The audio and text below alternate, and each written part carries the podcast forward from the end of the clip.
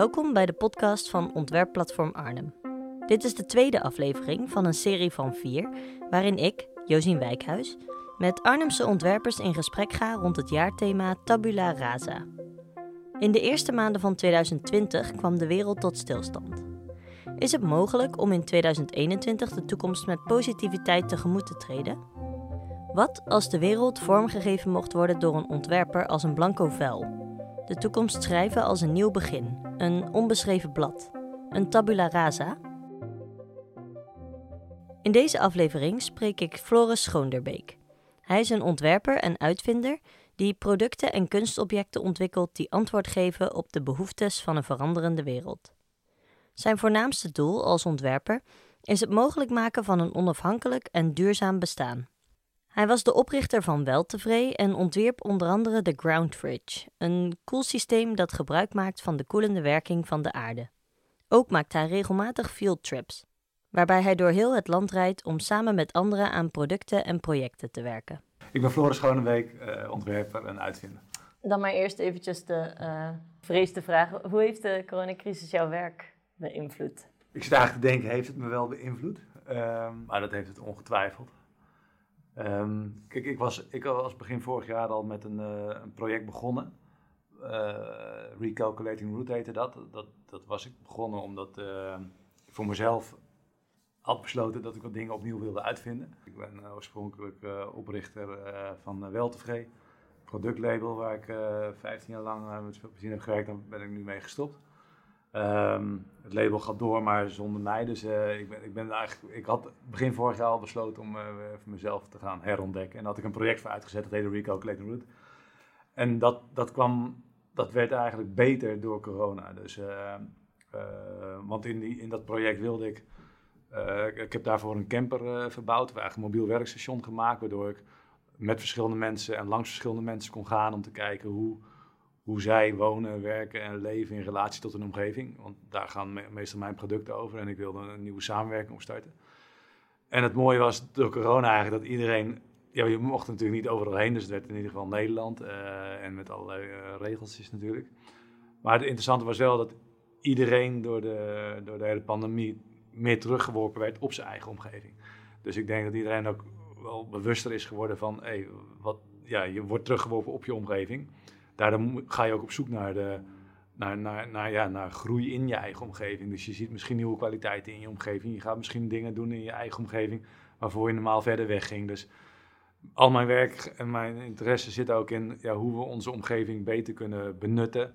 Zowel qua uh, natuurlijke omgeving, ja, wat is het uh, natuurlijke omgeving als in beleving, maar ook in functionaliteit. Uh, weet je wel, ja, moet je heel ver weg om te wandelen of kan je eigenlijk best een mooie route in je eigen omgeving vinden. Maar ook oplossingen, weet je. Als mensen zijn eh, thuis gaan werken, nou ja, je zag de meest inventieve oplossingen thuis. En, dus daar ging mijn onderzoek wel over. Of daar was ik naar op zoek. En, dus mensen hadden door de pandemie en tijd. En ze waren inderdaad meer op hun omgeving teruggeworpen, waardoor dat, die uitnodiging veel makkelijker werd. En uh, ja, we eigenlijk die field trips goed konden, konden doen. Ja, want je noemt field trips en onderzoek. Hoe ziet dat er praktisch uit? Ja, we, we hebben dus een reeks field trips gemaakt. Dat betekent dat we met, die, met dat mobiele, uh, met mobiele studio op, pad gingen. Um, en ik had een aantal interesses geformuleerd. Uh, die gingen vaak over duurzamere technologieën. Uh, maar ook interesse in ja, een soort nieuw... Ge, nou ja, de, de interesse bij... Of, oh, sorry elke fieldtrip ging, ging over een duurzame technologie. En ook een interesse in welke, welke gedragsverandering die technologie met zich mee zou kunnen brengen. Dus ik wilde met mensen uh, die technologie gaan proberen, testen, om te kijken hoe echt die techniek werkt. Maar ook vooral de ervaring van die techniek te hebben. Want ik ben ervan overtuigd dat een, um, ja, we, we, de, ons gedrag kan veranderen, zeg maar. Of, of on, hoe ja, ook ons consumentengedrag kan veranderen. Ik denk dat we in staat zijn om andere dingen te gaan doen als er een goed ontwerp ligt, gewoon uh, qua schoonheid, maar dat er ook een duurzamere technologie achter zit. Maar ook dat het vooral een, een, een positieve nieuwe ervaring oplevert. Um, want we zijn, ja, dat hebben we volgens mij door de pandemie ook wel gezien. We, we zitten vast door patronen die we hebben, zeg maar. In, heel veel, bijna zeggen, alles zit vast door patronen die we hebben. En dat geldt voor bedrijven die vastzitten in patronen waardoor ze moeilijk kunnen bewegen. Maar wij persoonlijk ook uh, in ja, dagelijkse patronen die we moeten doorbreken om dingen duurzamer te gaan doen. En um, ja, daarom vind ik die ervarings, was die ervarings, uh, hoe zeg dat, die ervaringskennis zo belangrijk van die technieken. Dus in elke fieldtrip gingen we kijken, wat doet die techniek, hoe is de ervaring en in welke combinaties zouden we dat tot een, in een vorm kunnen gieten van een project of een product. En daarmee uh, eigenlijk een duurzamer gedrag, levensstijl kunnen stimuleren. En um, op dit moment, uh, waar ben je nu vooral mee bezig? Uh, ja, vorig jaar dus vooral die nieuwe projecten geïnitieerd en een collectie van zes producten in Eindhoven neergezet. Sommige zijn daar echt helemaal uitontwikkeld, sommige zijn daar nog net voorbij protofase, zeg maar. En wat zijn dat voor dingen? Ehm, in Eindhoven hebben we de, een regenton geïntroduceerd, de Rain Tap heet dat. Uh, die was eigenlijk altijd vers, dus die, hebben al, eh, die, die, die was helemaal doorontwikkeld. En ik vind dat heel belangrijk dat een product, ja, ik maak dingen omdat ik denk dat ze relevant kunnen zijn. En dus, dus dan is het, daarom ben ik toen ook een eigen label begonnen om dingen ook echt bij de eindgebruiker te krijgen, om, dat, ja, om die impact te creëren, zeg maar. Dus uh, ja, wij zijn nu volle bak bezig om die regentonnen eigenlijk te produceren, te assembleren. Hier verderop in het gebouw zijn er nu 500 uh, eh, stuks uh, voorraad aan het uh, voorbereiden. Wat hij doet, het is, een, het is een regenton, dus hij vangt gewoon het regenwater op als elke andere regenton. Alleen wat we, wat we ontdekten in, is dat het opvangen van regenwater is belangrijk, maar het gebruiken van regenwater is nog veel belangrijker. A, omdat je daarmee ruimte maakt voor nieuw regenwater op te vangen in je ton. En omdat je daarmee ook drinkwatergebruik kan verminderen. Ehm, en daarnaast kan het nog best wel interessant zijn wat voor kwaliteit het regenwater heeft, wat misschien beter is voor bepaalde dingen. Dus we dachten, we moeten dat regenwatergebruik heel erg activeren. Dus wat we gedaan hebben, is de bovenkant van de regenton eigenlijk uh, een wasbak gemaakt. En een kleine kraan toegevoegd die, uh, waarmee je het regenwater uit de, uit, de, uh, uit, de, uit de tank kan pompen, zeg maar. En daarmee is het dus eigenlijk een soort waterstation geworden, waardoor, we, waardoor een regenton ook niet meer vaak staat hij in, in de hoek van de tuin uh, gezet wordt. En ik denk ook vaak vergeten wordt of alleen gebruikt wordt voor de plantjes. Maar nu is het veel meer een waterstation geworden, wat je bijna ja, bij je achterdeur kan zetten, waardoor je regenwater gaat gebruiken om misschien wel die handen te wassen, wat nu weer belangrijk is geworden, of uh, je groenten te spoelen. Of, uh, ja, dus, en, en we vonden het belangrijk om mensen te gaan laten nadenken, omdat het een kraan is, merken we nu ook aan, de reacties en de e-mails die we ontvangen van, ja, maar uh, hoe filter je dat dan? Nou ja, het is niet gefilterd het is eigenlijk aan ons allemaal de vraag: hey, wat kan ik eigenlijk allemaal met het regenwater doen, met de kwaliteit die, die het heeft, zeg maar. En ehm, eh, daarnaast hebben we ook een tweede optie dat je een gewone drinkwaterkraan ernaast kan doen, zodat je nog meer kan schakelen tussen drinkwater en regenwater. En ik, ik vind dat, uh, ja, we vinden het belangrijk dat dat ding er komt. Ehm, omdat ik denk dat we moeten gaan leren schakelen tussen verschillende kwaliteiten watergebruik, zeg maar. En, en bewust worden dat, dat het hier ook valt en wat je daarmee kan doen. Want je werkt ook veel vanuit behoeften in de wereld, toch? Begrijp ik? Nou, ik denk dat het interessant is dat onze behoefte, die verandert niet direct door die pandemie. En uh, wat ik zo interessant vind is dat welvaart of welzijn wordt bepaald door de hoeveelheid beschikbare middelen waarmee je in je behoefte kan voorzien. Zo staat het in de Dikke van Dalen. En dat vind ik altijd een hele interessant, omdat je daarmee dus uh, eigenlijk ook zegt, zeker als ontwerper, uh, we maken middelen. Dus, dus je, je kan, ik denk dat we als ontwerpers heel breed kunnen denken. En nee, kunnen we nieuwe middelen bedenken waarmee we in die behoeftes kunnen voorzien en zo ons welzijn kunnen bepalen. En nog interessanter, kunnen we die behoeftes niet een beetje draaien of verplaatsen? Uh, want dan, kan je, ja, dan gaat er in één keer veel meer in beweging komen, inclusief de middelen, maar ook die behoeften draaien. En dat, en dat vind ik eigenlijk, het, uh, ik denk dat je daar, ik denk dat het enerzijds interessant is om dingen die we, de behoeftes die we hebben, anders te gaan doen. Namelijk duurzamer of met andere materialen of, of duurzaam. Maar ik denk dat het nog interessanter is en meer impact kan hebben als we die behoeftes kunnen gaan uh, sturen. En dat probeer ik ook met, die, uh, met projecten die we doen. En hoe doe je dat, behoeftes sturen? Um, ja, we proberen door, door heel goed vaak oude behoeftes te snappen. Bijvoorbeeld vuur. Weet je, we hebben bij Weltvrij ook heel veel dingen met open vuur gemaakt. ook eh, we hebben natuurlijk een serie kachels geproduceerd. Uh, ik heb de Dutch Tip gemaakt, allemaal open vuur. Die heb ik in het jaar 2002 gemaakt. Nou, dat was een hele andere tijd eigenlijk. Ik zou hem nu niet meer maken qua, qua, qua stooktechnologie en zo. Maar dit schip is, uh, is een houtgestookt buitenbad. Ehm, en die heb ik toen gemaakt vanuit, vanuit die behoefte die ik toen ook had van een stuk vrijheid, je eigen achtertuin bepalen eigenlijk. Dus ik wilde een bad maken wat je overal eigenlijk neer kon zetten. Dus hij moest heel licht zijn en hij moest onafhankelijk van waterkwaliteit en uh, elektra en dingen moest hij functioneren. Dus ik, ik heb toen een, een heel eenvoudig een eenvoudig systeem gemaakt waarmee je met, met sprokkelhout slootwater kan verwarmen en eigenlijk een heel mooie wellnesservaring kan hebben, maar in elk willekeurig landschap wat je, wat je zou willen um, maar ja, dat is heel erg open vuur, lang niet heel erg efficiënt, uh, maar het functioneerde heel goed. Maar die tijd ging het voor mij veel meer over, een, over, over een, uh, ook een soort nieuwe luxe ervaring creëren, zeg maar. Of luxe, is een beetje een vies woord, maar kwaliteitsbeleving noem ik het maar. Um, gebaseerd op wat toen, zeg maar, voor mij belangrijke veranderpunten waren. En dat ging toen heel erg over luxe en kwaliteitsbeleving. Maar nu is natuurlijk, uh, nu is voor mij in ieder geval een kwaliteitsbeleving ook geen impact hebben op je omgeving of dingen ja, ja, in relatie met je omgeving doen en in ieder geval niet veel impact hebben op je omgeving. Dat is eigenlijk al een onderdeel geworden van een soort uh, ja, welzijnsgevoel. Zeg maar. Ja. Um, dus we moeten daardoor en vuur is, daar, vuur is daar een heel interessant in, want die, die, er zijn heel veel herinneringen en momenten. is vaak vuur bij betroffen. Zitten op een kampvuur of een barbecue of met de familie, weet je, foto's. Uh, heel vaak zijn dat de momenten. Maar, dus ik ben heel erg aan het zoeken van wat betekent vuur nou precies? Zowel functioneel als uh, historisch, als ma maatschappelijk. Uh, maar ook op, in zo'n moment zelf, weet je wel. Dat gaat van het hout hakken, van waarom is dat een stoer gevoel? Of uh, waarom is degene die het vuurtje aanmaakt, die heeft toch een soort, die voelt zich een beetje de wachter van het vuur. Dus toch een soort van trotsheid ook, weet je wel. Het met z'n allen aan de gang houden. Het kunnen staren naar iets zonder te hoeven praten. Dat, dat is niet zo makkelijk. Ja, water heeft dat. Uh, toen ik een dochtertje kreeg, uh, vier jaar geleden, had ik voor het eerst gevoel van... Oh ja, dit, dit zou een vuurvervanger kunnen zijn, weet je. Je kan er eindeloos naar kijken. Het beweegt een beetje en je hoeft niet zoveel. Maar er gaat wel van alles door je heen, zeg maar. En zo probeer je dus heel duidelijk enerzijds wat is de behoefte en hoe vullen we dat in, zeg maar. Dus dat probeer je helemaal te analyseren en dan ook kijken van, hey, zouden we dat anders kunnen invullen, zeg maar, of, of kunnen verdraaien met vuur. En we zijn dus met duurzamere stooktechnieken ook bezig geweest.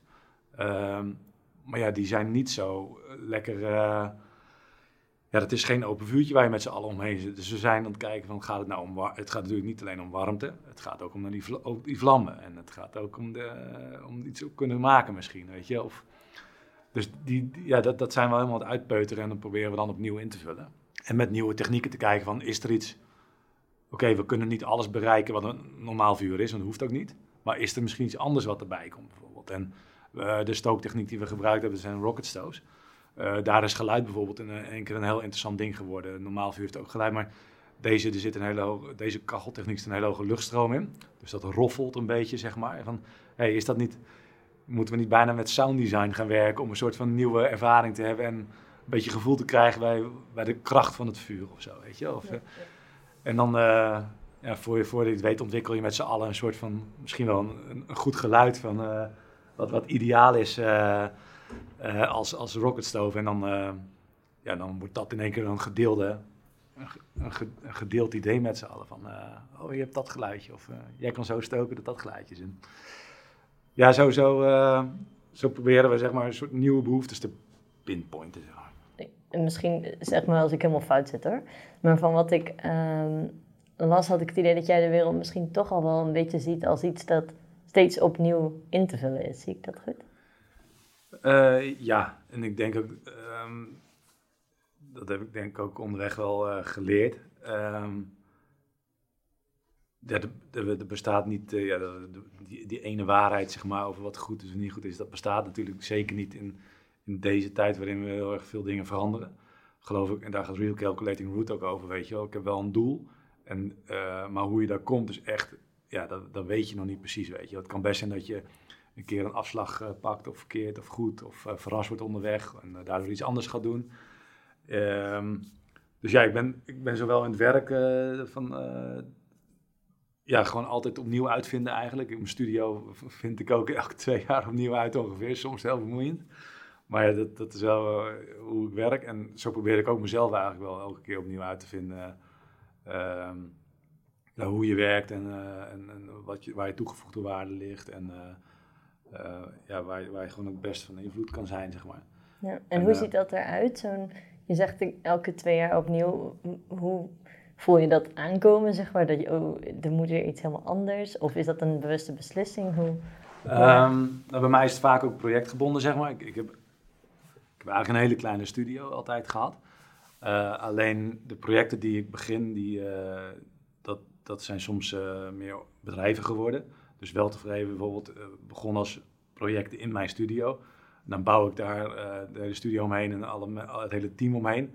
En als iets volwassen is, dan, dan, ja, dan toen is het wel tevreden zijn eigen weg gegaan, zeg maar. En dan, dat betekent dat, dat soms of ik die studio uitga en ergens anders opnieuw begin, of het hele team en het hele bedrijf gaat weg.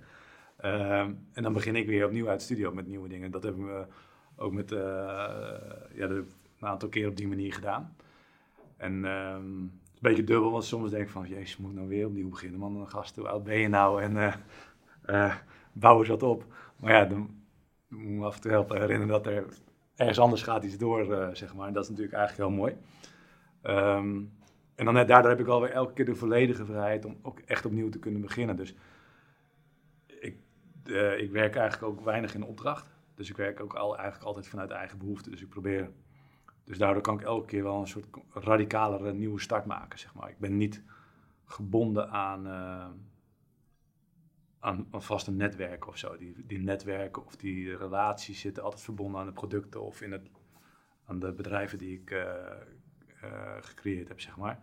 Dus daar heb ik zelf altijd weer helemaal mijn handen vrij, wat eigenlijk heel, ja, ja, voelt steeds wel als een enorme luxe dat het kan en kwaliteit, ja. ja. Het gaat ook een, best wel veel in jouw werk ook wel over de toekomst, toch? Want je, je had het net in het begin een beetje over uh, vuur, dat dat heel belangrijk voor jou was. Maar dat je zegt, nou, ik zou die met die stooktechnieken zou ik nu niet meer zo doen. Maar als ik het goed begrijp, heeft dat vuur wel een sociale functie um, voor jou. Zijn er meer manieren waarop je dat sociale met duurzaamheid combineert? Um, ja, waar ik me aan doe denken, zeg maar, is dat um, wat me altijd verbaasd heeft, is dat design is best wel uh, Noord-Europees. En dan eventjes uh, wij, Engeland, Duitsland. En dan heb je Scandinaviërs, die zijn weer op een hele eigen manier met interieur bezig. En Italië heeft natuurlijk zijn eigen dingen, maar het heeft me altijd wel verbaasd dat... Um, vond het interessant in ieder geval dat hoe zuidelijker je komt, hoe meer mensen gewoon buiten zijn, met, met een omgeving bezig te lijken en, en die familie veel belangrijker is en samenkomen veel belangrijker is. En um, ja, dat, dat is natuurlijk wel, uh, als dat een veel belangrijkere waarde wordt, zeg maar, voor ons allemaal, dat we, dat, dat we daar onze tijd en energie en ook geld in stoppen om een mooi diner met elkaar te maken, in plaats van uh, misschien spullen te kopen. Dat, dat, uh, daar zouden de sociale wel een hele, als we dat met z'n allen nog veel belangrijker gaan maken. En dat is denk ik nu wat we nu wel voelen. Van hé, hey, hoe belangrijk is dat eigenlijk? En daar moeten we op investeren en daar moet ik tijd voor maken in plaats van misschien uh, dat werk uh, alleen maar na te jagen. Mhm. Uh, daar ligt die levenskwaliteit gewoon in. Zeg maar dat, dat zou. ja, dat, dat is denk ik en heel leuk en interessant en goed voor iedereen. En, en ik denk dat je daarmee ook de boel veel minder belast, omdat het over contact gaat en niet over materiaal. Ja, maar, en ook in je, in je uitvindingen, zeg maar, en ontwerpen. Um, zijn, zijn er nog meer voorbeelden van dan behalve dat je bijvoorbeeld dat vuur wel, de beleving van vuur wel wil, maar niet meer de stookeffecten ja. van vuur? Heb je daar nog meer voorbeelden van? Ja, we zijn met, uh, met die nieuwe stooktechniek die we onderzocht hebben, uh, ging ook een kooktechniek gepaard. Dus we zijn toen met Werry van Leeuwen van Sugar Hill uh, op stap geweest. Enerzijds om, om dus te snappen van hey, hoe kun je koken op deze techniek, maar ook welke vorm van koken brengt het met zich mee. En, um, we zijn nu, we zijn nu met een veel socialere vorm van uh, eten bereiden bezig buiten. Want wat je ziet is dat een barbecue zit altijd in de hoek. En die, diegene die dat doet, die, heeft, die, heeft, misschien wel naar zijn zin of die onttrekt zich een beetje. Maar die, die, die ben je kwijt in de groep, zeg maar. En uh, dus we zijn de gourmet gourmet is in die zin best wel interessant. Dan ben je met z'n allen gewoon bezig. Je bereidt het eten met elkaar. En ehm, dat hebben we eigenlijk ook als uh, referentie genomen om hoe je meer met elkaar het eten kan bereiden. Zeg maar. Dus een, veel meer een ding waar je met elkaar aan het koken bent. En nu het komende jaar, hoe kijk je daar tegenaan? Ik ben wel een nieuwe fieldtrips aan het, uh, aan het bekijken. Van, ehm, ja, dat, dat moet natuurlijk doorgaan, dat is steeds voeding. En ehm, wat wel aardig was, we hadden, ja, we hadden natuurlijk een hele mooie, mooie winterweek. En uh, dan proberen we ook in dat moment uh, ja, zo'n fieldtrip eigenlijk te pakken. Dus toen hebben we ook met, samen met collectief Soepel hier in Arnhem ook gezegd... Ja, het is wel een mooi moment om, om, om weer die stooktechniek te proberen, maar misschien toegepast op iets anders. Dus dan hebben we een soort koekersopie-installatie gebouwd. En een, een, een rocket stove waar je enerzijds dingen op kan warm maken en, en, een, een stuk horizontale rookkanaal waardoor je een warme bank had. Ja, en dan is het, uh, het is, ah, hartstikke leuk om te doen en dan, dan voel je ook dat je... Ik hou er heel erg van, zo, zo doe ik ook heel vaak sporten, zeg maar, altijd in het seizoen in relatie tot je omgeving, zeg maar. Dat, dat voelt dan wel, dat is en heel leuk en heel goed. En um, zo proberen we die fieldtrips ook enerzijds gewoon spontaan te doen. En om ook weer wat nieuwe gaan plannen eigenlijk. Ja. ja. Oké. Okay. Dus uh, misschien gebruik maken van deze situatie om uit te nodigen. Want, um, ja, het, het, uh, fieldtrip begint met een gedeelde interesse. Uh, of met een vakgenoot of een, een vakidioot. In welk vak dan ook. Dat, daar, zijn, daar begint het steeds aan. Dus in jouw ogen is de toekomst, zeg maar ont, ontwerp in de toekomst veel collectiever, als ik het goed begrijp. Ja, ja en dat is, dat is niet eens de toekomst, denk ik, want het gebeurt er heel veel. Um, dus ja, dat, daar gaat het wel veel meer naartoe. En uh, uh, met ja, dingen proberen en delen, dat is gewoon hartstikke belangrijk nu, want we weten het allemaal niet, weet je. Er is geen, uh, er is geen waarheid in. ik denk, geloof dat we in die veranderende tijd dat we zitten, dat je, dat je ergens voor moet gaan staan, waar je in gelooft, qua nieuwe, ja, qua toekomstidee ook. Niet te standvastig in zijn, maar wel voor gaan staan en dat gaan najagen en leven. En dan na een paar jaar weer eens om je heen kijken van, hé, hey, uh, wat voor impact heeft het gehad, of was het zinvol, of uh, weer te veranderen ook. Dat opnieuw uitvinden dat je doet, één keer in de zoveel tijd. Ja, ja dat recalculating route is in die zin wel een titel die ik nog even kan aanhouden. Ja, of een motto. Ja.